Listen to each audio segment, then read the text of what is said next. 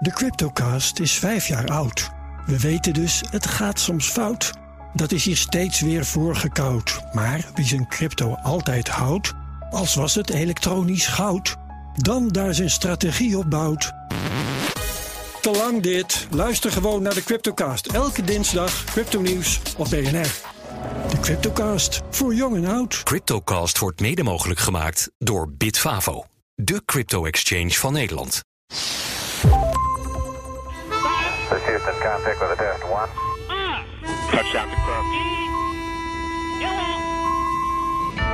Hello, everyone, and welcome to Space Cowboys, a B N R podcast brought to you by Yeah Science, where we follow the modern explorers of our universe. My name is Thijs Roos, and today my guest is Lucas Ellerbroek.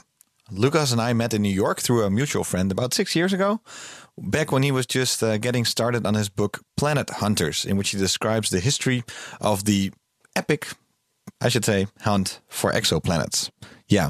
Nowadays, Lucas is the institute manager at the Anton Pannekoek Astronomy Department of the University of Amsterdam.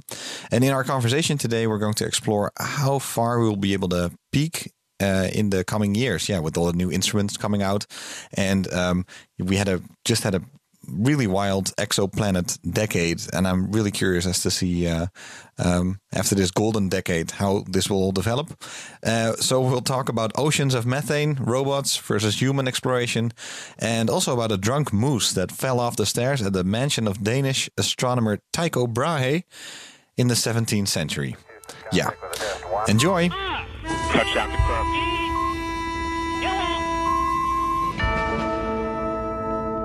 So we're going to talk about life in the universe today, and a lot of your work has been about star formation and planet formation. True. Um, as an astronomer. Uh, and you've come across all these exotic places in the universe, and you said something before the show that I thought was very funny, that you were very uh, disappointed while watching uh, Avengers Endgame. Yeah, um, you were disappointed in the in in in, in this, the science fiction planets in general. Yeah, in, the, in movies, the, the lack of creativity in uh, uh, painting pictures of what other planets around other stars could look like. They all look like the Earth somehow, and Earth in itself is already quite diverse in terms of landscape. But I mean, they they go to this planet, I forget the name, and it's very it's meant to be very exotic, but there's just a staircase there, just like a, like a human staircase. And like, well, wouldn't that be something very different from uh, what we see on Earth? So they could have done more with it, you mean? Yeah, I, I don't know. What kind of planets could they have? Oh, that's, that's the point. I don't know. Mm-hmm. So maybe uh, I'm just asking for things that aren't there. And maybe the whole point is that um, in that particular universe, uh, that everything came from the Earth. Uh, and so was created in image of the Earth. I don't know. Oh, but, yeah, yeah, of course. But what, I mean, if you go... We, yeah. But my point was what we see in nature, um, as far as we have seen other planets, uh, which is something that's quite difficult in itself, we do see environments that are quite different from mm-hmm. here and quite unimaginably different. Uh, while having the same base ingredients, you do create environments that are completely unbeknownst to us. So in that way, I think that maybe I haven't seen enough science science fiction or read it, but there's a whole universe of creativity just lying there to to be made. It's very often something that looks like Mars. Yeah, right. Avatar. Or, or, yeah. I mean, if, if something resembling the extreme environments that we see on the Earth mm-hmm. are ex- ex- exaggerated on other planets. Yeah. And that might well be the case. But for instance, within our solar system, we know quite well about environments that are quite different from the Earth, and we can describe them in some detail. Mm-hmm. For example, Titan, Saturn's largest moon, ha- is quite like the Earth in that it has an atmosphere. And the landscape, we put a lander on their, their sur- on its surface uh, two thousand five, and you mm-hmm. do see a landscape that is very reminiscent of the Earth. You see lakes and mountains, but the lakes contain liquid methane, not water. Methane is a substance that is in gaseous, only occurs in gaseous form on the Earth, mm-hmm. but in Titan, because the atmosphere is so thick, methane becomes liquid, and it's very cold, so it becomes liquid. It's a pressure thing. It's a pressure and temperature thing. Mm-hmm. And in those environments, you get a, a chemistry which is similar to the chemistry we have on Earth, but with different ingredients. So, and it rains there as well? Yeah, you get oily methane rain. Oily so methane rain. And uh, there is, it's one of the few places in the solar system when there is an atmosphere, so you can actually smell there, and it would smell like gasoline. Like gasoline. Yeah. And if you would light a match, is there any oxygen to burn anything? Uh, I don't think so. Okay. No, no yeah. because, okay, yeah, no. Okay, well, there that's good. So you, you can at least take a swim in yeah. just methane. Yes. It, it, it'll be cold. It will be cold. You and need the, a bodysuit. Yeah, yeah. And there is an uh, there is a yeah, and you can actually cool because there's an atmosphere that you can transfer heat to. So because in space, yeah, uh, this is a well, maybe I'm diverging too much. No, yeah, the, the, uh, please, I, please do. One of the nice pop quiz questions is: what if you were floating around in space without a spacesuit? What would you die of first? Would it be exploding because of lack of pressure, or lack of oxygen, suffocating because of lack of oxygen, or freezing?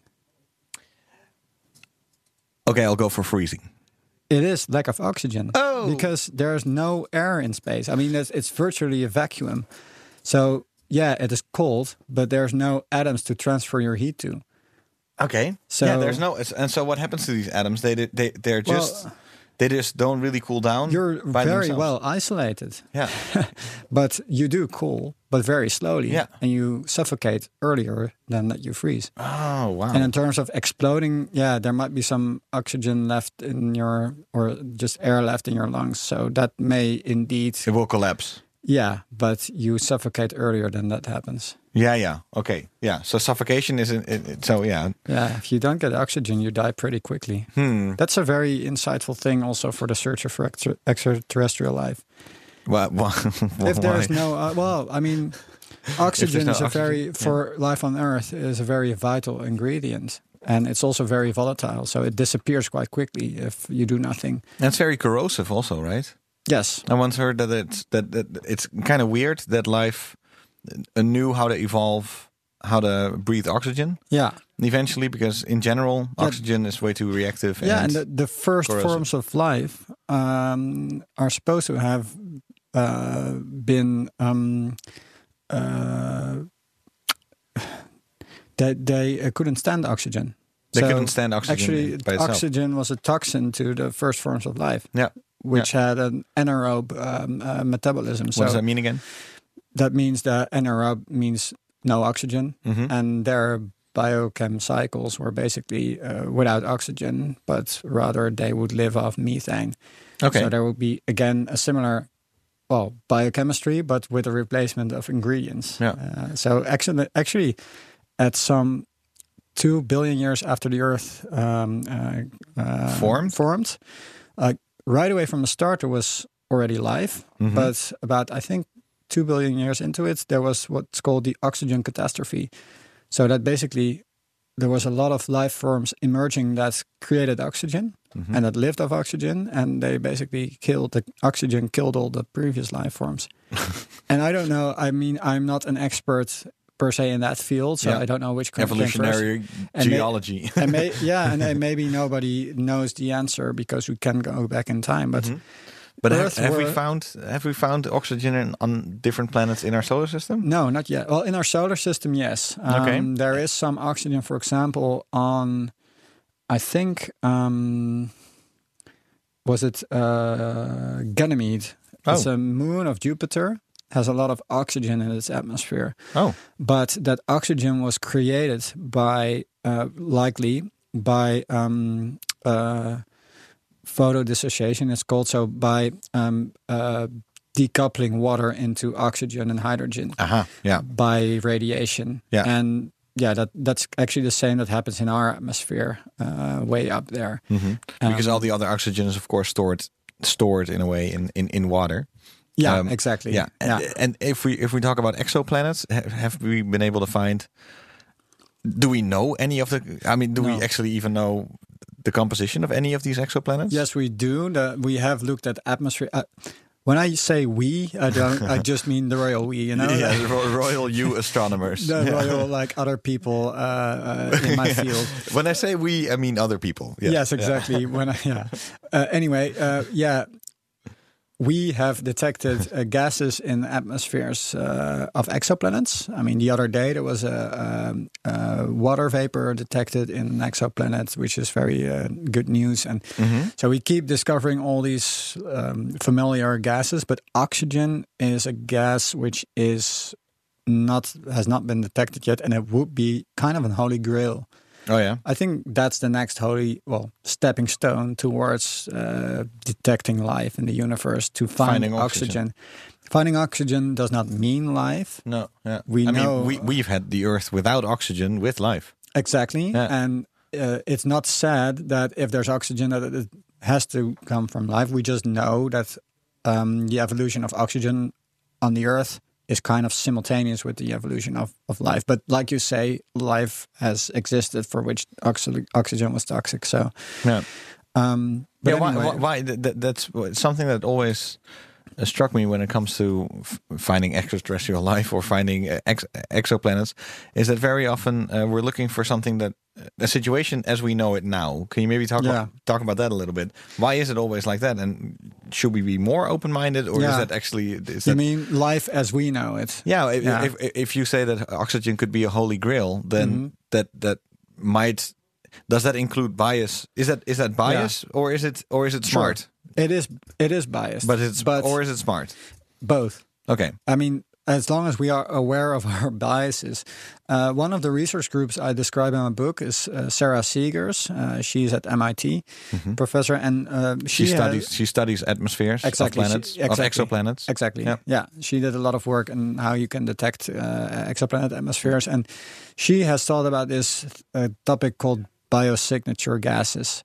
So basically, she flipped the question. So she acknowledge the fact that um, we are basically the only example of life that we have is here on Earth, and we the first thing that we look for is life similar to Earth, but the whole universe might come up with something different than yeah. our life form. Mm-hmm. So she was basically asking the question: okay, so what is life, and what in can we make a very general definition of life and what it what it needs and, and might use, and what kind of chemistry might underlie that? Mm-hmm. Um, So she has come up with a short list of molecules that might play a role within biochemical cycles that have the same kind of energy balances that our biochemistry has. And uh, then she has also from, well, she started with a long list, but from that she had to like scratch off a lot of uh, things that you can create also with no life or mm-hmm. just with, with geology.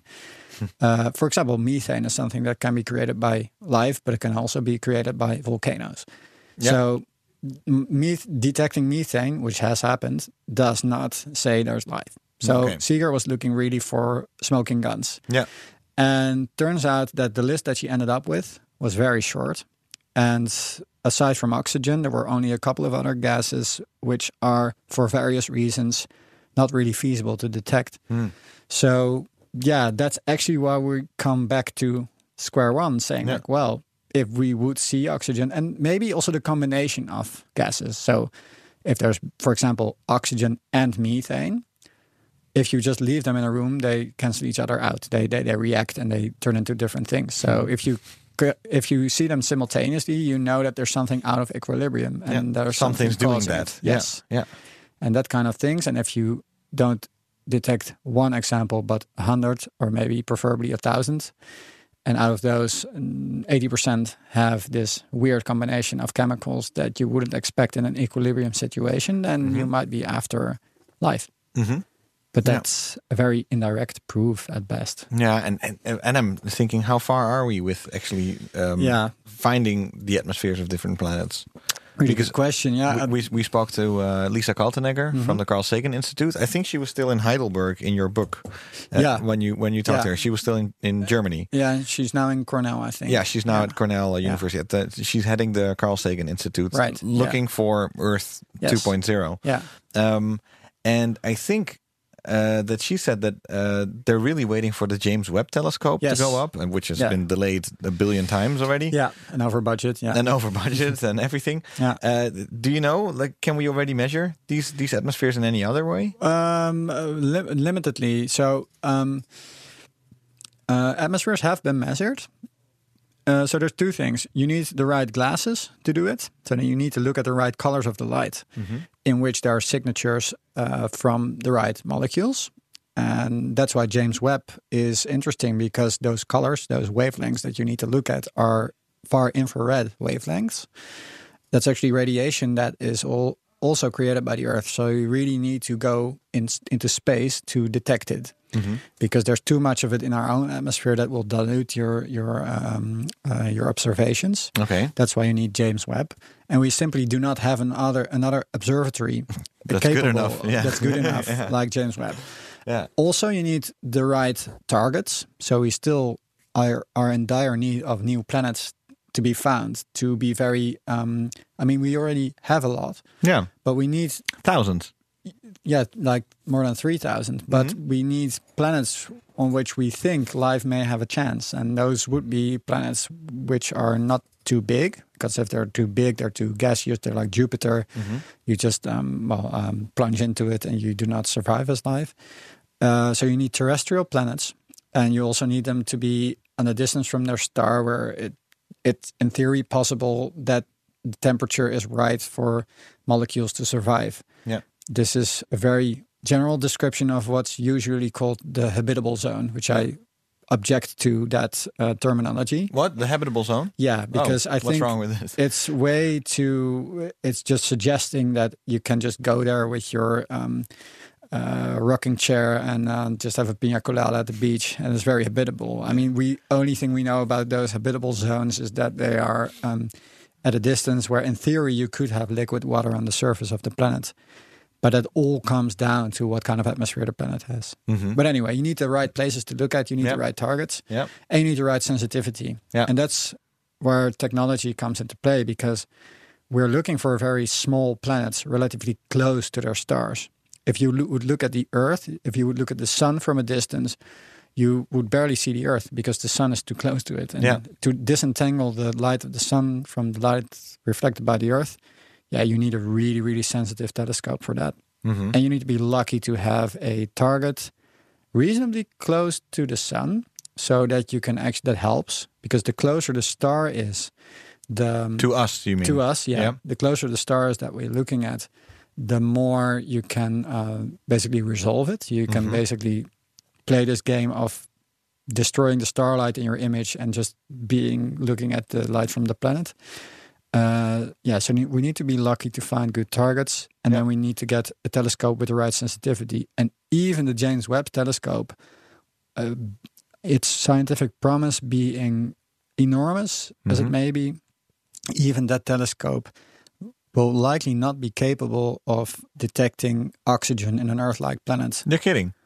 Well, I've been waiting all these years yeah, for nothing. Well, you I mean, tell me now. The, the reason that people don't say this is that It, the, the the chance is not zero, but we still need to be lucky to find a planet that is even eligible to look at. Yeah, yeah. And, and I'm not saying, I mean, there's my colleagues already have list and list and list and even proposals that are approved of uh, stars and planets to look at with James Webb that mm-hmm. I will be sure to find very interesting results of. Yeah. But having this holy grail planet, the Earth, like a copy of the Earth around the sun, Um, yeah, even if you would find it, it, it it's very hard to get the, the, the data out. No, I think it was, maybe it was a Carl Sagan book, I think, where he once described, but I forgot the answer, so maybe I shouldn't have started this, this story, where um, he, he asked the question, if you would be looking from that planet uh, to mm-hmm. us, yeah. when would you be able to figure out what yeah. life exists yes. here? And, and yeah, yeah. second, like how smart that life is, what it's doing. Yeah. Then I, I think... It comes down to the fact that even if you're super close, yeah, and you're looking at it, you uh, see uh, steel machines being infested by some some tiny little creatures, and then driving them all. Yeah, they drive all over the planet. Yeah, I I, I, I don't know that particular title. It yeah. might have been also in Contact, his book and movie, mm-hmm. where he also talks about aliens detecting Earth through radio signals, which mm-hmm. were uh, basically broadcasts of Hitler's uh, speeches. Oh yeah, which were the first ones that were. Yeah. Widely uh, broadcast over air, um, which would also mean four billion years of not sending out anything. Uh, exactly, I mean, and exactly. Then yeah, yeah. Life I to- is suddenly sound, sending out radio yeah. signals. So without the radio signals, you yeah. wouldn't know until you're no. super close. Exactly, what sort of life exists here. Exactly. That's yeah. why this Search for Extraterrestrial Intelligence, the SETI project, is very biased by itself, and mm-hmm. it knows it. I mean, it's, yeah. Uh, but yeah, that Sagan um, science is very interesting. Uh, he also has a paper in, in Nature in, in, in the nineties where he does this looking at Earth. What does look, Earth look like mm-hmm. as a planet? Uh, from space. And he also uh, says, yeah, we can also detect these, um, uh, yeah, indeed, radio signals from Earth, but they would also be diluted by Jupiter. So we can look at the um, the landscape changing and the impact that it has, uh, that life has on the landscape. Mm-hmm. So basically, there's seasonal seasonal changes in the oxygen content of in the atmosphere, which you can attribute to life. One thing which I find very neat. Uh, is if you look at the dark side of the Earth, mm-hmm. you see it's illuminated by lights, yeah, which are all um, an effect of life. And if you look where those lights are, and you look what those locations are look like at the day side, you see it's all around water. So that already tells you a lot about life on Earth. That something so huddles around water. Yeah, yeah, exactly. Yeah. So, but Pe- then people live on the coast. They live yeah, near the, the end yeah, of rivers. Yeah. yeah. So we can explain this biosignature yeah. because we know what is causing it. But if you would see it without any knowledge of that, then it will be more difficult to uh, unambiguously attribute that to life. Yeah, yeah. So then, and it's it's interesting because if I if I just look at the past few years, and also one of the times that we bumped into each other. I think we bumped into into each other here in the Netherlands once, I think about four or five years ago. And then I thought we would, it was right before you uh, wrote your book, or you mm-hmm. were writing your book, because I was thinking about doing sort of the same thing. I was sort of yeah. a, a, a, interested in the same topic, because I think it was also sort of a hype because of Kepler, I think, yeah, because all these different planets yeah, were coming yeah. out. I And then I heard you were already like, working on it for a few yeah. years, which is fine because then I don't have to do the work. I did yeah, something else funny. Eventually. I yeah. remember that. I yeah. remember being a little bit afraid that you might uh, might uh, nick my idea. Yeah, but yeah, fortunately exactly. I, you didn't. I, I didn't. I didn't nick your idea. I, I, I went to. Uh, I think instead I went to uh, uh, just Cornell to do yeah. videos about it for for my channel, and I did a couple of stories from Motherboard nice. In the end. Yeah, yeah, and um, uh, uh, but now the hype has sort of. It is. It, it became a little bit more muted. Well, and maybe it's coming again because of tests. Yes, uh, I yeah. mean, I, well, the way I see it is, it's it's sur- well, not surprisingly, but it is very persistent. Um, yeah, okay, it has emerged and it is still going. Like every time that a planet is detected, it's it's in the news. And that's true. That's so, true. But, maybe but, I'm saying uh, it wrong. Maybe then, the, the strangely enough, like with all these things in astronomy, the novelty wears off. Yeah. Like it's it's unthink. It starts out with being unthinkable. Yeah. Then it's theorized. Yeah. Then it happens, and it's like crazy. And then within a few years, it's like the new normal. And that's yeah, maybe with it, exoplanets. It, it is evolving, and yeah. also the way that the public looks at it, or the, the the dish that the public gets served, is sometimes. Different from what the researchers are are doing, uh, mm-hmm. and I look with planet discoveries. The first one was in ninety-five, and then after, so that was the first planet, and then the next one was like, okay, so now it's a Jupiter planet, but then there was a planet that was smaller than Jupiter. That was a big news thing, mm-hmm. and then there was a planet which was not one but two planets around the star, and then there was Kepler, which detected uh, three thousand planets uh, in multiple systems, and there, every time, and then we got this habitable zone things. Mm-hmm. So every time there's this milestone being acquired, and to explain it to the public, like, okay, so why is this planet so important and new? And mm-hmm.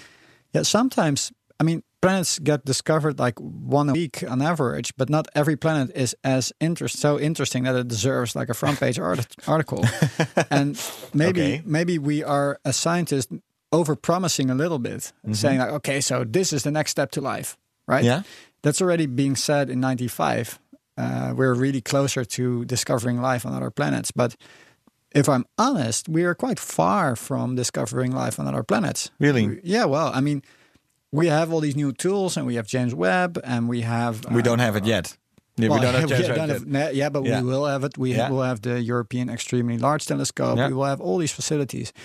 So as long as we can reasonably keep up the technology with our imagination, then then we will be very productive. But there might be a point where we, yeah, where we see, okay, well, if we want to detect these these oxygen planets uh, that are really small, we just need a telescope that costs one hundred billion. Are we still that interested in in the question, in the answer in the question? And are we really going to build this cathedral that will be finished in one hundred years? So I don't know. I mean, I don't know you how You can do it scalable. For the Sagrada Familia in Barcelona. Maybe we can do it for the telescope.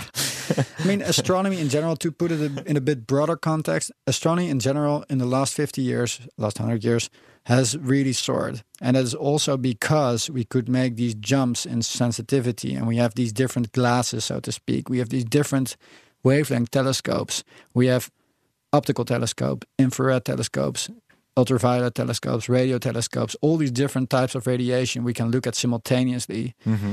And we have eyes in the sky on all of those wavelengths, and their combined power tells us so much. And then we can theorize as fast as we discover, and then then the science flourishes. Mm-hmm. That's what happens with planets still. It's still happening with planets. We have still the E L T coming up, and during that era, it will bring enough. The E L T is the Extremely Large Telescope? Sorry, the, the Extremely Large Telescope and James Webb. Okay, yeah. I mean, they will have like the observations. They will tell us, well, this is what nature looked like. Yeah. And then the scientists can also theorize about uh, what that tells us about, about nature. Yeah. And as yeah. long as those two can go hand in hand to a reasonable extent, then the science will keep finding new things. But um, if one of the two dies out, Mm-hmm. or uh, hits a limit, then it becomes imagination a bit, or technology. Yes, yeah. And that's what, for example, has happened in high energy physics, where okay. um, you know CERN, the, the particle collider, yeah. with the Higgs boson that yeah, has been found. Higgs boson. Yeah. yeah, I mean, particle physics in the sixties, when it emerged, was actually in the same stage as where exoplanets are now. So we, which is there were well, which is where theory and observations went hand in hand. Right now so they are. Yeah. Theorists like Feynman, Richard Feynman, uh, predicted particles from their theories that the particles should exist. Simultaneously, the um, experimentalists worked on the machinery that could design experiments that would collide particles, and voila, you would actually detect new particles from it. And so the theorists predicted, and the um, experimentalists proved that they existed, and that made a lot of progress, and that resulted in what we call the standard model now. So the, the standard model is the basically the uh, the ingredient list of all the uh, matter in, uh, uh, in in the universe, and um. with the Higgs boson, that was kind of like the last piece of the puzzle yeah. of uh, those particles. And and so what happened in particle physics? Well, what happened is that uh, the there's still a lot of unanswered questions. Um, for example, no, we still do not know how gravity works. What is the particle that is actually yeah. related to, to gravity? Is there a particle yeah. uh, related to gravity? Um, so to answer that question, there's a lot of theories. But all those theories have one thing in common, that the experiments that one could design uh, over that are either not possible, or we just not have the technology to. Uh, I once heard a, a particle accelerator the size of the solar system, exactly, something like that, exactly. things like that. Yeah, yeah. you just run, run into physical limits yeah. of what you are able to prove or disprove, and that means that theory runs wild. And I hope I'm not offending my my uh, theory, theoretical physics uh, colleagues, but. Um, Theories run wild. And there's and no way to measure them. There's no way to measure them. Yeah. So that's, I'm not saying theoretical physics is in a standstill, but mm-hmm. it is in some sort of a crisis and a dearth of, of having new ideas. Okay. Yeah. Flowing into it. Yeah. And so you said maybe as scientists, we, uh, we, we run a risk of overpromising things. Yeah. Because right now there's, they're really good in lockstep. The, the theory yeah. and, and, and, and the measuring of exoplanets, just in this early phase of finding them and locating them and, and figuring out, yeah, base, characterizing next, them. Yeah, next step is characterizing them. Yeah. And I think that there's a lot to be had from the characterization of planetary systems and mm-hmm. just finding out how planets work. And, and right now it's super rough, right? We know, depending on the, the way they're being found, mm-hmm. um, transit method or yeah. the wobble or whatever, yeah, yeah, yeah. you know a little bit like about their size, maybe their yeah. composition yes. because of how it behaves, but we don't know that much. No. Or do we? Well, Indeed, the basic parameters that you get from uh, observations are indeed the size and the mass. If you get those two simultaneously, you can say something about the density. So mm-hmm. you can say something about the material that they consist of. If you really want to see more, you're you're going to be interested in the surface. What's on the surface? Is there an atmosphere? You can also get that from a bit from those early observations, but uh, pretty soon you need a spectrum. Spectrum meaning to actually disentangle the colors of the light reflected by the planet from the star. Yeah. Uh, so you have the star and you have the planet, and the star shines on the planet and the planet reflects the light. Can you see that? Yeah, so oh. that means that you need another step in sensitivity. You need a bigger telescope to do that. You need a James Webb, basically. Oh, yeah, okay, But okay. you can also do this uh-huh. with the Hubble Space Telescope, which is already in the air, and you can do that from and the ground. And you can do it for the well. biggest planets or the closest. Yes, exactly. Something like that. Yeah. Exactly. So that has been done for the gas giants, so mm-hmm. to speak, so the Jupiter-like planets. Yeah. We have quite nicely described their atmospheres already. Yeah. But uh, yeah, like you say, uh, it is uh, challenging, yeah. but we can get to know a lot more Uh, in the next few years already. Yeah. And that in itself is already providing so much new science. And mm-hmm. maybe that's undervalued in a way. We shouldn't stare ourselves blind on detecting that oxygen signature and hoping it is life. Uh, we should just appreciate the discoveries that we can already make. It's just about collecting data right now, I guess. Uh, yeah, and it, it is. And also knowing the right questions to ask. Okay. Because you can do, you can acquire a lot of data mm-hmm. just you know, basically blindly, but you do have limited resources. So yeah. it is about finding the clever targets yeah. to look at. To maybe point the Hubble at, I'm I'm trying to think. I think Hubble has was launched before the first exoplanet was ever discovered. That's right. Yeah, yeah. that's yeah. that's insane. And yeah. so right now it's sometimes being used for exoplanet research, yes. even though we didn't. And people didn't imagine that back then. That yeah, it was that, very visionary. Yeah, we didn't. We did. Yeah, we didn't know it. Yeah. Hubble, Hubble telescope. We could do three episodes about. That's yeah. a very remarkable machine because the Hubble's in the end it's a strength. Well. It is a fantastic telescope to begin with, mm-hmm. but um, the fact that it has been serviced and upgraded by astronauts five times yeah. up in uh, the sky, yeah. up in the sky, that's unique, and that will not return very soon because James Webb is going to be at a location which is very um, uh, difficult to access. Yeah, behind the moon in a Lagrange point. Yeah, exactly. Yeah. Would so, be so epic, though. Would be so epic to do a, uh, a space mission not, out there. It's not being said that it is impossible, yeah. and they might service it by robots. I don't know, oh. but you should talk to other people about that. But that's, yeah. that's what I heard. Yeah. But um, well, it, it, it back to that thing about yeah. theory and imagination. You describe a couple of characters in your book. Yeah. That um, that are sort of the same. You very often you describe your characters uh, as a couple. Um, yeah, that's true. It, it, it, it, is it because you constantly wanted that distinction no. between these two? You I, do it with Kepler and Tycho, for yeah, example. Yeah. Well, in that case, there were. They were clearly two characters that symbolized this, these two sides of science. Can you tell uh, tell me a little bit about this? So uh, these two sides being theory and observations. Mm-hmm. And one of the points I try to make in the book is that theory and observations are ingredients for, for progress in science. And Kepler and Tycho was, uh, the story was that there, there was this rich Danish aristocrat called Tycho, who was kind of like a hobby astronomer, mm-hmm. and he this was before there were telescopes, but he had measurement uh, instruments to determine precise locations of stars.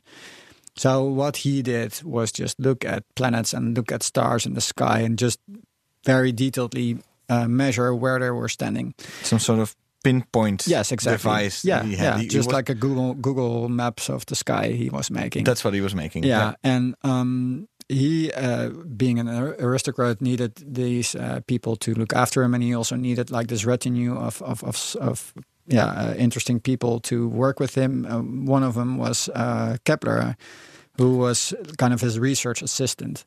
Kepler and, was the research assistant of so Johannes of Kepler, Ty- the, fam- the yes. famous astronomer. Yeah, was the research assistant of this he worked, gentleman Tycho. Yes, exactly, and he worked in Tycho's court. And Kepler Tycho's was court a, was was kind of an insane place. Yes, exactly. There was this kind of this mansion uh, in, um, uh, in, in, in on an island in Denmark called the Uraniborg, I think. It's, it's like the, the the Uranian temple. And um, uh, yeah, the story goes that he had this this um, uh, crazy lifestyle, kind of like a Great Gatsby uh, lifestyle with uh, uh, a, a house dwarf that was pouring wine for the guests when they were there. And there was like this... Shouting obscenities, you shouting, write? Yes, exactly. I compare him to Tyrion Lannister in this uh, in my book. Yeah, and, um, in Ga- of Game of Thrones. Yes, yeah. exactly. And yeah. um, uh, and he had a moose that was drunk at one point and stumbled on the stairs. I mean, these are very precise anecdotes from the seventeenth century. I doubt their veracity, but they make for a good story. Exactly. Anyway. The moose got too drunk. His house moose, his pet moose, yeah. got too drunk and fell down the stairs That's and it. died. Yeah, exactly. Yeah. yeah. yeah. Poor moose. Exactly. So, so that, so, so that just kind of describes how larger than life Tycho was. And then he was had an iron or copper nose? Copper nose, because his nose was cut off in a fencing duel when he was young. Great stories. Yes. So that was So this Tycho. gentleman gets Kepler as his research exactly. assistant. Kepler just was to set this, the scene. Yeah. Yes, exactly. Kepler was this uh, apparently this introvert, um, uh, very uh, religious-minded uh, um, scientist who was very, um, um, yeah, Mumbled, as, mumbled a little. He mumbled a little, and uh, he he was really good at um, interpreting observations, okay. and he was good at mathematics and creating mathematical mo- mathematical models of, in this case, the solar system. Um, so this was when already uh, Copernicus uh, hypothesized that the sun was in the center of the of uh, uh, the solar system and the mm-hmm. Earth revolved around the sun. Tycho was not so convinced that that was the case. He had his own model, and he basically hired Kepler to prove his model. Oh. Kepler made these measurements and concluded in the end, and this was way later, he cl- concluded that um, actually Copernicus was right, but the orbits of the planets were not complete circles. They had to be ellipses. Yeah. And he concluded that based on um, getting the observations from Tycho. Um, Tycho was really good at observing. And so he had, had observed Mars for a long time. And uh, well, at some point, Tycho, who had this extravagant lifestyle, apparently uh, after a dinner party choked on his own um, uh, food or booze, or I think his bladder exploded because he was too humble to uh, go to the toilets. Yeah, you write that in a strange, in a maybe strange moment of humbleness, he, he didn't go to the bathroom long enough, and then yeah. his bladder exploded. Exactly, that, that's the story, the story goes. And of that, I mean, Kepler inherited his observations and analyzed them and made a big success of it. So, yeah. throwing away some of his earlier own conclusions. Exactly. Uh, yeah. And that was to Kepler's merit. He actually had his own idea about how the planets orbit the sun, uh, but he had to relinquish that um, hypothesis because the data told him otherwise. And mm-hmm. then he invented this model of ellipses, which actually fit the data yeah. quite so well. And a, that's a, brave, a brave moment. I mean, a brave yes. moment for him, because yeah. if you you can also be a theorist that is too yeah. stuck to your old exactly. theories. Yeah. yeah. And to this day, Kepler's laws are being used to, to describe planetary orbits. And that's why this successful Kepler telescope was named after Kepler. Yeah. Because you need his formula to actually get the um, size of the planets from the uh, from the period of the orbits yeah. that you measure. Well, this was in the what sixteenth, seventeenth century um, yeah. when Tycho and Kepler were working together. Um, I I think you should you you can only fast forward to only very recently, like say, yeah. say maybe the nineties, yeah. tens to find the same thing when when it, when you get to uh, exoplanets, where um, suddenly theory and and and being and observation are are growing towards yeah. one another. Because before, when was the first exoplanet detected? ninety-five ninety-five ninety-five Yeah. Before that, it was all just, so we were we were young, wild theory. Only it only existed in Star Wars. Yeah, yeah. And people, the, the question simply wasn't considered interesting enough by scientists. Really? Yeah, because, you know, this hype, hypothesis, that's why I wrote the book. I just thought, you know, all the ingredients for exoplanets theory were there in the seventeenth century. I mean, we knew that the sun was a star, that the Earth revolves around the sun, that the Earth is a planet, and all the other stars could have planets too. So aliens could exist. That's already what Christiaan Huygens, one of our famous Dutch uh, scientists uh, hypothesized that other stars must have uh, planets with people or with life on them. Yeah. And seventeenth century. Yeah. Yeah. And talking about aliens. Of, yeah. It was a science fiction novel that he yeah. wrote. And um, my question was, why has it taken three hundred years before we actually took the telescope to see them? Was it purely technology? Mm-hmm. Part of it was, but part of it was also that the question became kind of hijacked by science fiction. Mm-hmm. So these little green men got, yeah, they, they're already in popular culture for hundreds of years. And that question of planets around other stars is something that, yeah, yeah, they're probably there. But we have more interesting questions in science to refer to, especially when technology actually became good enough to detect these planets. Yeah. When um, telescopes became developed in the beginning of the twentieth century, suddenly we had Einstein, we mm-hmm. had Hubble. Um, Einstein, who theorized about the cosmos, Hubble, that proved indeed that um, the the cosmos looks looks a bit like Einstein predicted, and it's a lot bigger got, than we thought be, yeah, before. Exactly. It wasn't just the Milky Way; it exactly. was many Milky Ways. So both yeah. astronomy and physics kind of went on these paths for their own, and mm-hmm. um, astronomy became more like astrophysics, being the physics of stars. Yeah. So actually, the universe became a laboratory to study physics. And so when this first exoplanet was being detected, I mean, this was literally when the X-Files was still on. Yes, exactly. On T V. On T V. ninety-five, yeah. Yeah, super popular show about yeah. aliens being real, yeah. but but yeah. secretly yeah. hidden from us. Yeah. And so one man is, or multiple people actually, mm-hmm. are trying to find a true answer to the fact uh, yeah. if there are planets outside of our solar system. Yeah. What what, what happened? So, um, so just to continue from from the sure. beginning of the twentieth century, we had this, no, yeah, this yep. emergence of, of of basically astrophysics and okay. physics. We had this uh, particle physics uh, revolution and everything and everything and people that still said, yeah, aliens were kind of revoked, like, yeah, okay, you just go back to your science fiction and let me do the physics. And then the moon landing happened and basically space got back back into popular culture. And off that moon landing, a lot of people got inspired to still, people like Carl Sagan actually got inspired to dare to ask that question, are we alone and how mm. could we prove it? Yeah. And um, the, so basically people that worked on the, uh, on the Apollo mission, and one of them that I interviewed from a book is Bill Barucki, Um, uh, kind of got, yeah, put his teeth into that question and thought of a way that we could actually look at the sky and discover planets. And uh, he is the one who um, made what uh, eventually became the Kepler Space Telescope that discovered all those planets. And his is kind of at the center of my book as a, yeah, the hero of my book. I consider him uh, because he went in, he went really against the grain. And really had these, was considered to be like a crazy crackpot. A crazy crackpot from the beginning, right? Yeah, yeah, and then nonetheless, he just carried on with his uh, science ideas and then got, uh, in the meantime, somebody else discovered the planet. And that kind Who of... Who did that? That was Michel Mayor. It was a Swiss, um, uh, Michel Mayor and Didier Quillo, Swiss uh, astronomers, mm-hmm. using a telescope in uh, France. Basically, they were looking for... Um, well, something slightly different from planets. So they were looking for what's called brown dwarfs, which are actually very small stars, which are by some people considered planets. Mm-hmm.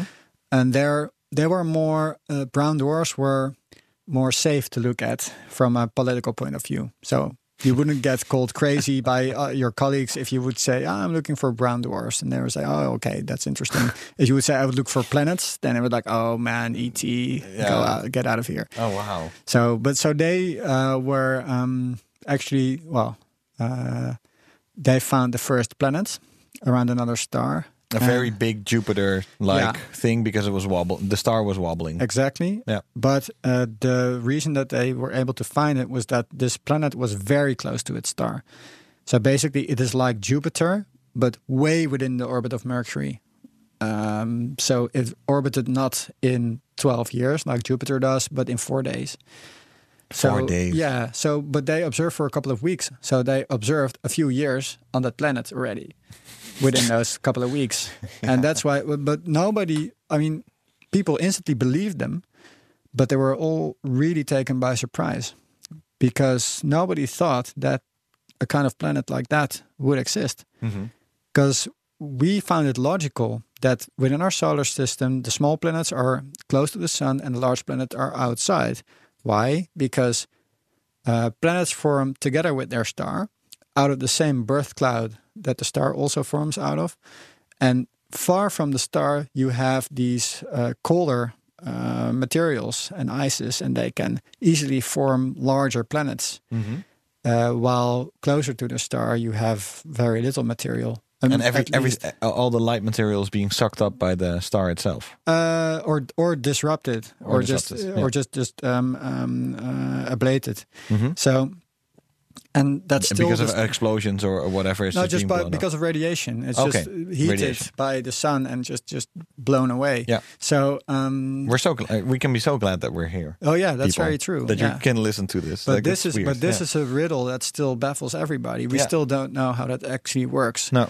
But this particular Jupiter-like planet, mm-hmm. that's called a hot Jupiter, nicknamed, a hot Jupiter, yeah, um, has likely formed further away from its star, but ever since migrated inwards. Oh, okay. And that can happen. If it's an old old solar system, or ye, well, old enough that this dynamical thing can have happened, that there were multiple planets that kind of ping-ponged each other, and so.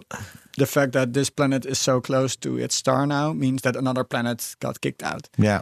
Now you say they all believed him uh, because they could ju- easily check it. Exactly. If, if it is a, they could look at the days. same star. Yeah. They could check the same data. They could, yeah, just... And they could think of a lot of things that it could also be. Mm-hmm. Uh, and so there's still this wobble that you think about, that you talk about. Yeah. Can be caused by other things that have to do with the star itself and not yeah. with the planet.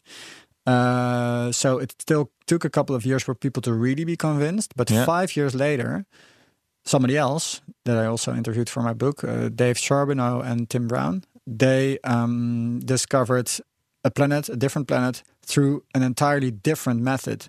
So they, they didn't detect the wobble of the star. They detected an eclipse. So call it a transit, uh, the moment where a planet moves in front of its star. Mm-hmm. So in our line of sight, we see the star being obscured for a little bit. So it becomes a little bit less bright when the star, when the planet moves in front of it. Um, that method is called the transit method. And that was completely not related to the wobble method. Mm-hmm. So you have two different methods by which you can detect a planet. And if you also apply those two met- same methods on the same planet and still get the same result, then that really is convincing. Yeah, it's a confirmation of the of, yeah. of, of the thing. And eventually that's also what, what Kepler used. Exactly. That yeah. method can be easily applied to a lot of stars simultaneously. Yeah, why is that? Because that's eventually... So Kepler comes mm-hmm. a few years later, uh, the Kepler telescope, yeah. and um, it can do... It can observe thousands of stars yes. all at the same time. Yeah. How, it's, how, how does it's, it work and how is it possible? It's in theory easy because of... And, and by the way, Bill Barucki uh, yeah. came up with this idea? Yes. Okay. He, well, actually, uh, he also built it off uh, a paper that somebody else uh, wrote, okay. who he credited. But um, uh, so this method um, is very simple because all you need to do is monitor how bright a star is.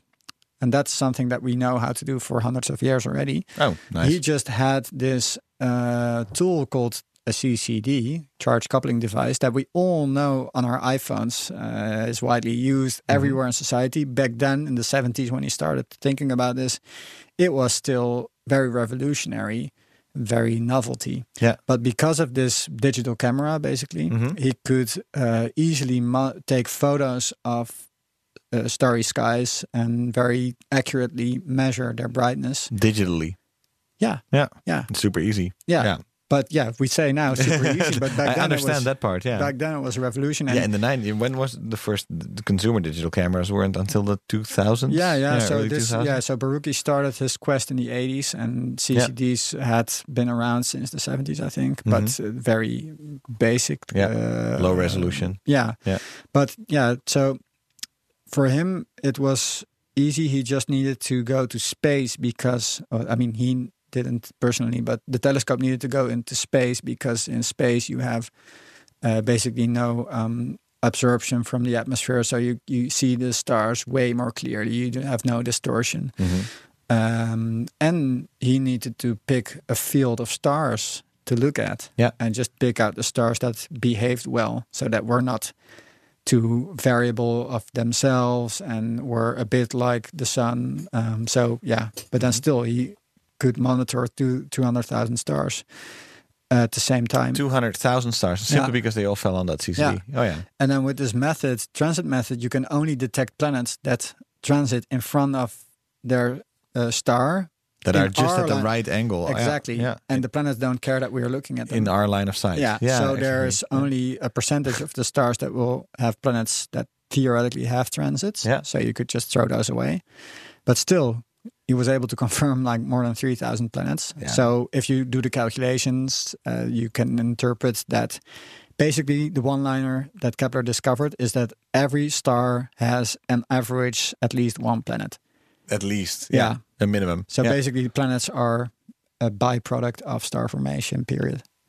yeah, yeah, exactly. There's exactly. more. Th- there's a better one. I think there's more planets than stars in the universe. There's more planets than stars, yeah. and it's and it's so, so insane that that of course we didn't get this in high school because we didn't know. Exactly. yeah. So yeah. now it's the the literally the high school texts are being rewritten. Yeah. So that's why it's an exciting time. Yeah, and you think it will remain exciting? I mean, yeah. if if if um, if we go back to what you said, like let let scientists not overpromise too mm-hmm. much. Um, Alan Stoven, the uh, former head science head scientist of NASA, said, "We know how to look for extraterrestrial life. We know where to look."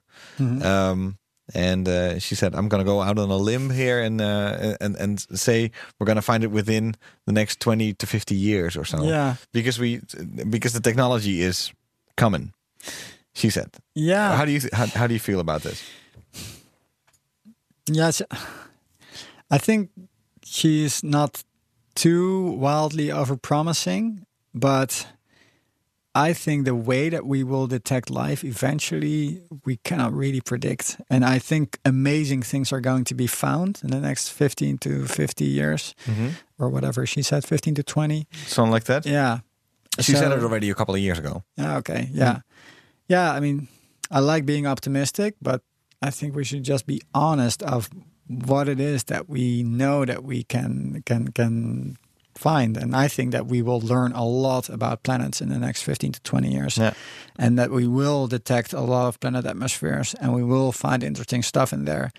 Whether it points to life and whether we can unambiguously say it is life, I don't know. Yeah. Um, but um, yeah, I think there's no reason to stop uh, what we're doing. yeah. Well, that's, that's. I'm glad to hear that. Um, please continue. Now, I, I had to think about a, a hostel I, I was in recently with a bunch of. Uh, I, I was by far the oldest. Mm-hmm. Uh, they they were all twenty somethings, and at a certain point we were talking about extraterrestrial life, and like a large part of the group thought, without any sort of like hesitation, that it was already settled and yeah. uh, that it was already found and oh. like, huh, what? Have we not found extraterrestrial life yet? No, really? Uh, I was like, uh, no, no, no, we didn't. Like, yeah. uh, imagine the disappointment if they, uh, like the, the the lack of interest some people will show when yeah. we finally uh, find uh, it, because people think that we already found it. Yeah, well, that's yeah, that goes a bit too far, but but it is true outside the even, scientific commu- community. No, well, but inside the scientific community, a lot of astronomers that you ask, do you think there's life in the universe other than on Earth? ninety-nine out of one hundred will say yeah. Yeah, yeah. Like a lot of the, people are yeah. already. Will we suspected. Find it, and how will we find it? You will have a conversation about that, because yeah. probably most of the life in the universe, like most of life on Earth, is like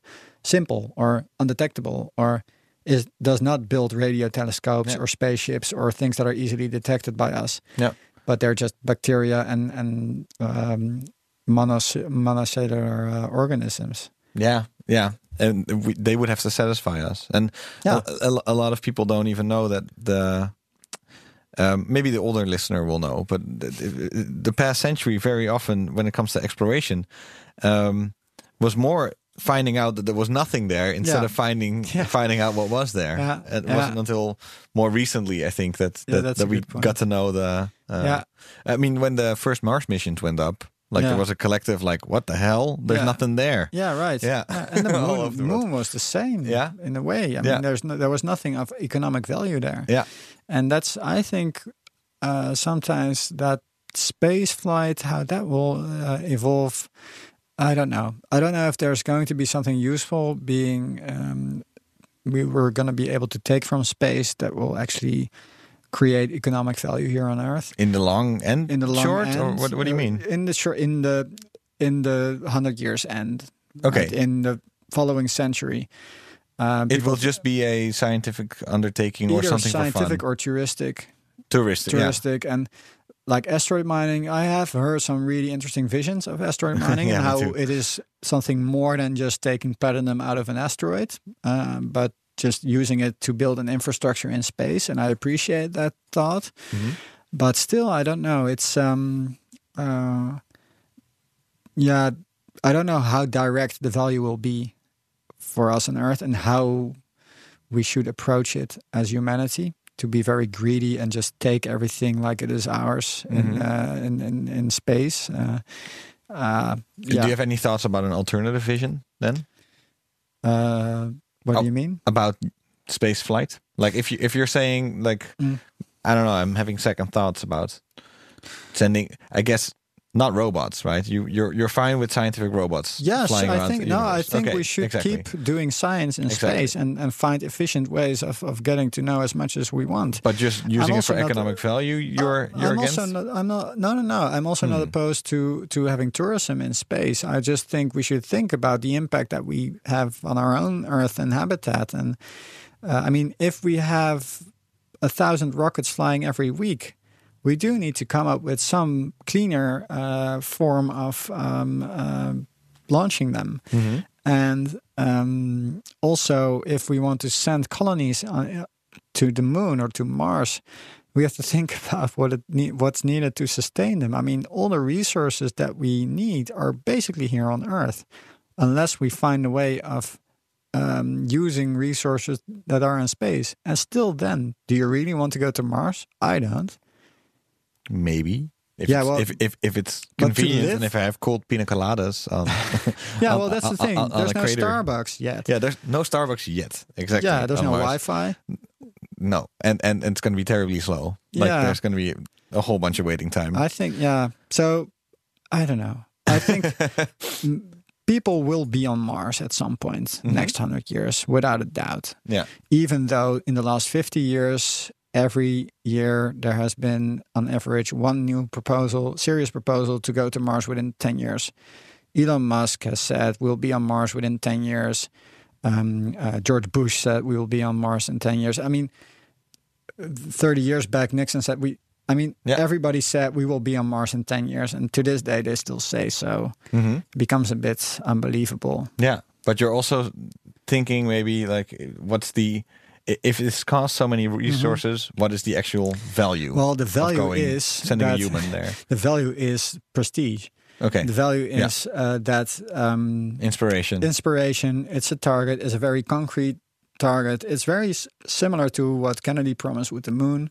Yeah. If a Chinese man or woman will be on the moon, then America might stir and say, "Okay, now we're going to Mars." I don't know. It's all. Politically, um, if political prestige, but also you yeah. get, you get a new saying. Like right now, the saying is we've. Go- Why can't we fix this? We've gone to the moon. We should be able to do yeah. dot dot dot. Yeah, yeah. We can we can replace the word moon with Mars yes, and inspire exactly. a whole new generation. Yes. Oh yeah. yeah. I I think there I think there's there's economic value in that sentence. Sure. Yeah. Well, I'm quite excited of. Uh, about uh, the value of robots, um, like for instance, uh, yeah, this this year um, uh, a new mission from NASA was approved called Dragonfly. If you heard about that, no, it's going to be a drone on Titan. Oh yeah, I heard about that. And yeah, okay, that's going to be a drone on Titan. A drone on Titan, Titan, Saturn's moon, uh, which is the only place where you can actually fly a drone because it has an atmosphere, of course, and. Titan, well, it's like we talked about, is a very interesting place. It's going to l- teach us a lot about yeah. how planets emerge. So I think the the landing of Dragonfly on Titan in, I think, about twenty years' time or something, that's going to be the new moon landing for the new generation. Yeah. I mean, I mean the footage is going to be incredible. Yeah. If you can fly over Titan yeah. in four K video. Yes. Yeah. That would be amazing. yeah, that's insane. And yeah, that's insane. So that kind True. Of technology. Could, sorry, could we do this at, in, at Venus as well? Huh, yeah, good question. Yes, but you wouldn't survive for too long. Ah, yeah, the Russians have. I mean, they have uh, sent like four or five landers to Venus, and they. Yeah, there's some pictures. There's some pictures. Took, yeah, yeah, yeah. yeah. It's awesome. They didn't survive for long. No. The atmosphere of Venus itself, if you stay within the atmosphere, apparently it is quite nice. The environment. What do you mean? Well, it's like the temperature is quite agreeable, and you can and there's the, the pressure is okay, so you can just well you can just free free float there. But uh-huh. actually, so I what's think, the problem? Well, just the urgency of going there. No, so, urgency. So, so, but you're saying that Venus would be comfortable? Is that what you're saying? Yeah, but it's the sky. Oh, the Venus. sky, the high sky. So in theory, it, I I haven't really looked into this, but if you would build a space station around Venus in low Venus orbit, you might be able to survive there. Oh yeah, but yeah, to go outside. Yeah, but then the sit on the balcony that, around. Yeah, the Venus. Only thing that you have is weightlessness, and that you can also acquire here on Earth, uh, around the Earth. So, yeah, yeah, exactly, exactly. Okay, so I also saw a bunch of Boston Dynamics robots yesterday dancing, jumping, twirling. This was insane. I was like, we can maybe send those to Mars. Just run around, like we'll have humanoid robots yeah. running around. It's and probably much just for us to look at as entertainment. It's pretty cool, yes. And have yeah. d- do gladiator fights, Rob- like like robot wars, like on robot Mars. wars on Mars. That's a good show. It sounds a bit like the biker mice from Mars. Yes, but, but I would watch that. Yeah, I would watch it too, and then yeah, then science becomes entertainment, and in a so, way, so that there's your economic value. Yeah, robot no, wires on Mars. It is true that those things might become important enough to people that they will spend money on it. yeah, yeah, who knows? I mean, there's been documentaries about Antarctica, I guess. Yeah, yeah. yeah. Um, so you're saying uh, Titan is where we're going. We'll probably go to Enceladus. We'll probably go to Europa. That, yeah, that would be exciting. Going to these exoplanets and, and mm-hmm. figuring out like, how exotic they are. Is that a reality at all? Um, it's very far-flung. Uh, we, we, we would need either generation spaceships of people that uh, just yeah hibernate and multiply on the spaceship or become bionic so that they can survive, uh, become like like androids that can survive for a long time. Yeah, so then it becomes instantly Physic- deep, deep future science yeah. fiction. Because yeah. physically the distances are very long, and, and we cannot cir- we cannot go faster than light. So to go to the closest exoplanet is, uh, if you have the speed of light, it's four years. So if you mm-hmm. get like ten percent the speed of light, it's forty years. And then you need to brake. That's... Oh, yeah. just as difficult as launching. You need as much energy to launch as it is to brake. Otherwise, you just shoot past yeah, it. Yeah, just shoot past it to yeah. take one selfie and then you're done. And you can't send it back. You can't come back. So yeah, there's physical limits. You asked about the prospects of finding life. I think the opportunity to find life, the chance that, that we, the likelihood that we would find life is... Um, that we would find it in the solar system, within the solar system, in one of those places that you mentioned, like Europa, Enceladus, possibly even Titan, but that would be very exotic life forms. I mean, Mars. Mars, perhaps. I don't think there's much life on Mars uh, anymore, but mm-hmm. Enceladus might have habitats that are very similar to early life on Earth. Yeah. And we know that there's geysers, as we speak, just blowing tons and tons of w- liquid water into the sky there. From under the ice crust where there is yeah. an ocean, and that's being heated from inside. So you have this environment uh, that can sustain a biotope. So if we would find a way of going there and like drilling in through the surface and and, and just yeah ladling out a spoon of water and mm-hmm. putting it under the microscope and have and looking at them r- wriggling Enceladus microbe. Yeah. That will be convincing, and even more convincing than a couple of pixels in your telescope telling you there's oxygen somewhere on an exoplanet. Yeah, definitely. And so, I think Europa Clipper is not doing this, but it's at no, least exploring no, how no. to do this. Exactly. So yeah, th- this would need another couple of generations of spacecraft. Oh, man. It, it's a long waiting yeah, game. It's a, it's, it's yeah, it's a super... It, everything in space in missions are like so cathedrals. Long. They are get built by generation one and then followed up by generation two or three. And then, yeah, then the end users are preceded by generations of scientists that never got to see their uh, their life's work. Yeah. That's yeah, wow, noble, noble. Well, yeah. When it comes to your life's work, um, let's talk about your life's work. Uh, uh, are you working on a new book? Yeah, I am. Oh, yeah. Okay. So, what are you focusing on? Uh, my next book will be about the history of spaceflight, and I've been working on it for some years now. I hoped to have, I had hoped to have it published this year because of the Apollo uh, oh, yeah. uh, anniversary. Yeah. But uh, yeah, basically, I interviewed a lot of people who um, worked in spaceflight in different generations. Starting, starting. Well, I started the book um, in the beginning of the twentieth century, and those people are not alive anymore. But um, first um, rockets, first so. rockets, yeah. yeah. And then um, uh, basically, there's three branches of rocketry in the the U S S R, the States, and in Europe. And I basically describe a bit against the historical background of the development of those rockets. Mm-hmm. I just interview people and what drives them to do what they do. And I have a focus on science again. I interviewed, for instance, uh, Nancy Roman, who is uh, who was, she passed away since, uh, who was the first NASA chief of science. Mm-hmm. So in fifty-seven, she was set on a mission. She's an, she was an astronomer, but also a, um, an engineer. And she kind of recruited astronomers to become enthusiastic to, to send telescopes into space. And at that time, people were not enthusiastic about that at all because they thought, yeah, that's just too expensive. And we were quite happy with our telescopes on the ground. So, yeah, I talked to her about what did it take to convince people to go to space for yeah. science. Yeah.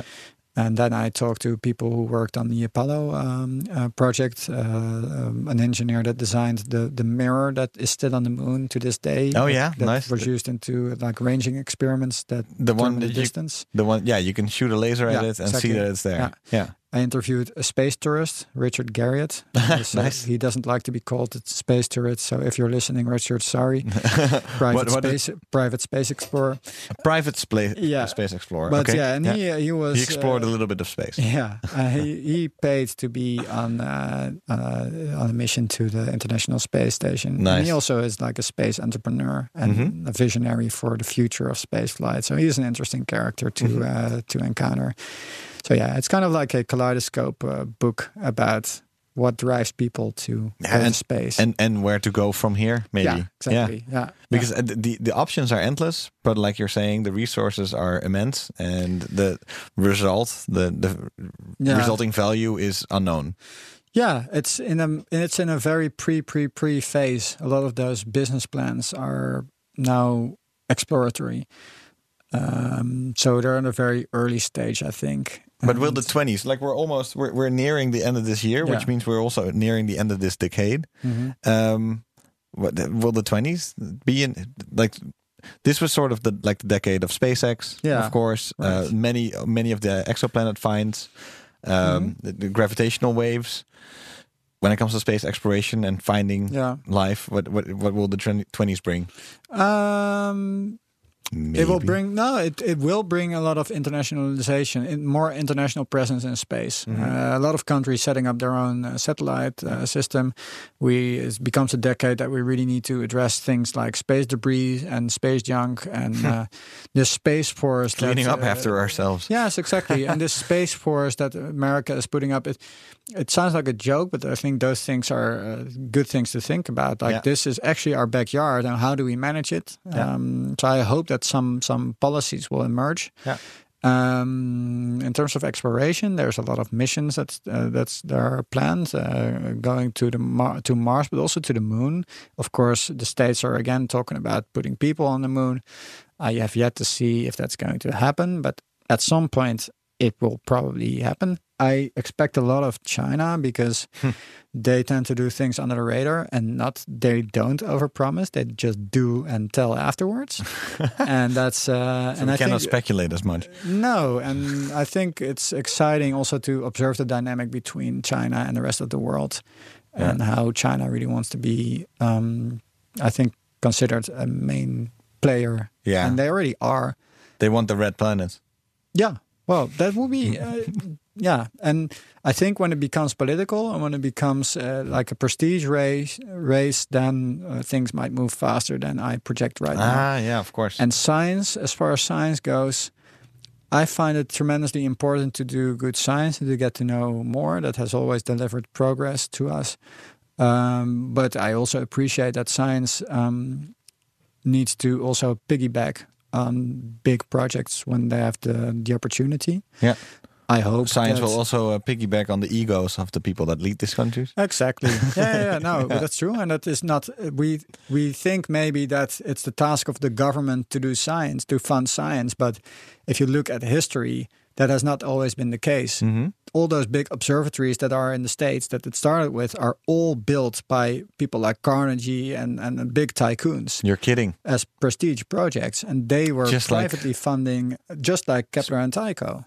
Yeah, just like Kepler and Tycho and uh, Elon Musk himself. Yeah, yeah, yeah. yeah. So uh, it's in, it will be interesting to observe what will happen there. Yeah, and maybe the, could be government, could be private. Yeah. yeah, and then you have to think about okay, so what is the ideology behind it? Are we just in in it for the money, or do we really want to discover more without requiring some return on investment? Mm-hmm. But there, there is a return on investment, of course. Like there, the solar panels, uh, what sure. is it, pocket watches. There, there's this endless list. That's, yeah, that's, always that's being, true. Uh, but those have always been spin-offs. Yeah, those have always been not the prime. Yeah, the prime not the target. Not the prime target. The prime target, I think, still is uh, uh, signaling prestige, even hmm. for people like Elon Musk and Jeff Bezos. Uh, as much of a messiah they are considered by a lot of people, in the end, I think for them it's also the, they're about business. And this is, uh, I haven't looked at their books, but I don't think that space right now could be a really profitable business for them because NASA seems to be the biggest customer. Yeah. No, I, I think they do it because they're excited. The, yeah, they're and, they're, they're and, almost yeah, boys exactly. who like to play with toys. Yeah, exactly. And, and, and for the, for the betterment of all of us. Yeah. Well, and SpaceX is kind of like the, the the prime supplier of spacecraft to NASA now. Yeah, so definitely, he has positioned himself very well. Yeah, there, and the big. So. I was watching the uh, this this uh, National Geographic documentary about uh, the the Falcon Heavy launch mm-hmm. uh, from a couple of years ago. Yeah, and um, and I was so amazed that that it's it's only the launch of a rocket that yeah. already inspired so many people. Yeah. Like it didn't find anything. It was just a, yeah. a, a weird thing. It was just people were already excited yeah. that something was happening. And the landing of the rocket. Yeah, yeah, the landing new, of the rocket. To yeah. have new innovation in yeah. space is very exciting yeah. to see happening. Yeah, and I find that very exciting to to observe. Yeah, and I was also as amazed as everybody was um, to see those two rockets landing again. Yeah, it was really wow. How how can you pull that off? Yeah, that's exactly. so awesome. Yeah, and then yeah, I'll. I'll uh, I'll just um, um, indulge all the egotistic things about it. Uh, yeah. I just think it's cool. Yeah, yeah exactly, exactly. So uh, uh, we'll see when your new book comes out. Yeah. But, but when when it's out, please do come back. Yeah. In the meantime, you might enjoy my columns, a monthly column in the National Geographic magazine in the Netherlands, where I have explored the solar system this year and next year. I don't know where I'm going to. Ooh, so. Go outside the solar system. I might. Go outside the Milky Way. I might What's just do that. The ex, exo, exo galaxies. Exactly. That would be a good one. Hey, Lucas, thank you so much for coming. Thank you. Very good to talk to you. And uh, uh, yeah, talk to you later. And uh, anybody listening, thank you so much for listening too. Um, see you in two weeks. And uh, until then, uh, yeah, you can uh, uh, listen back to uh, older episodes on the site of B N R or Yeah Science. Thank you so much, everyone. Thank you, Lucas. Thank you. Bye.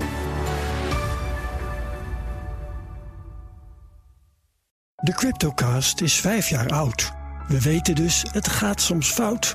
Dat is hier steeds weer voorgekoud. Maar wie zijn crypto altijd houdt, als was het elektronisch goud, dan daar zijn strategie op bouwt. Te lang dit. Luister gewoon naar de Cryptocast. Elke dinsdag cryptonieuws op B N R. De Cryptocast, voor jong en oud. Cryptocast wordt mede mogelijk gemaakt door Bitvavo, de crypto-exchange van Nederland.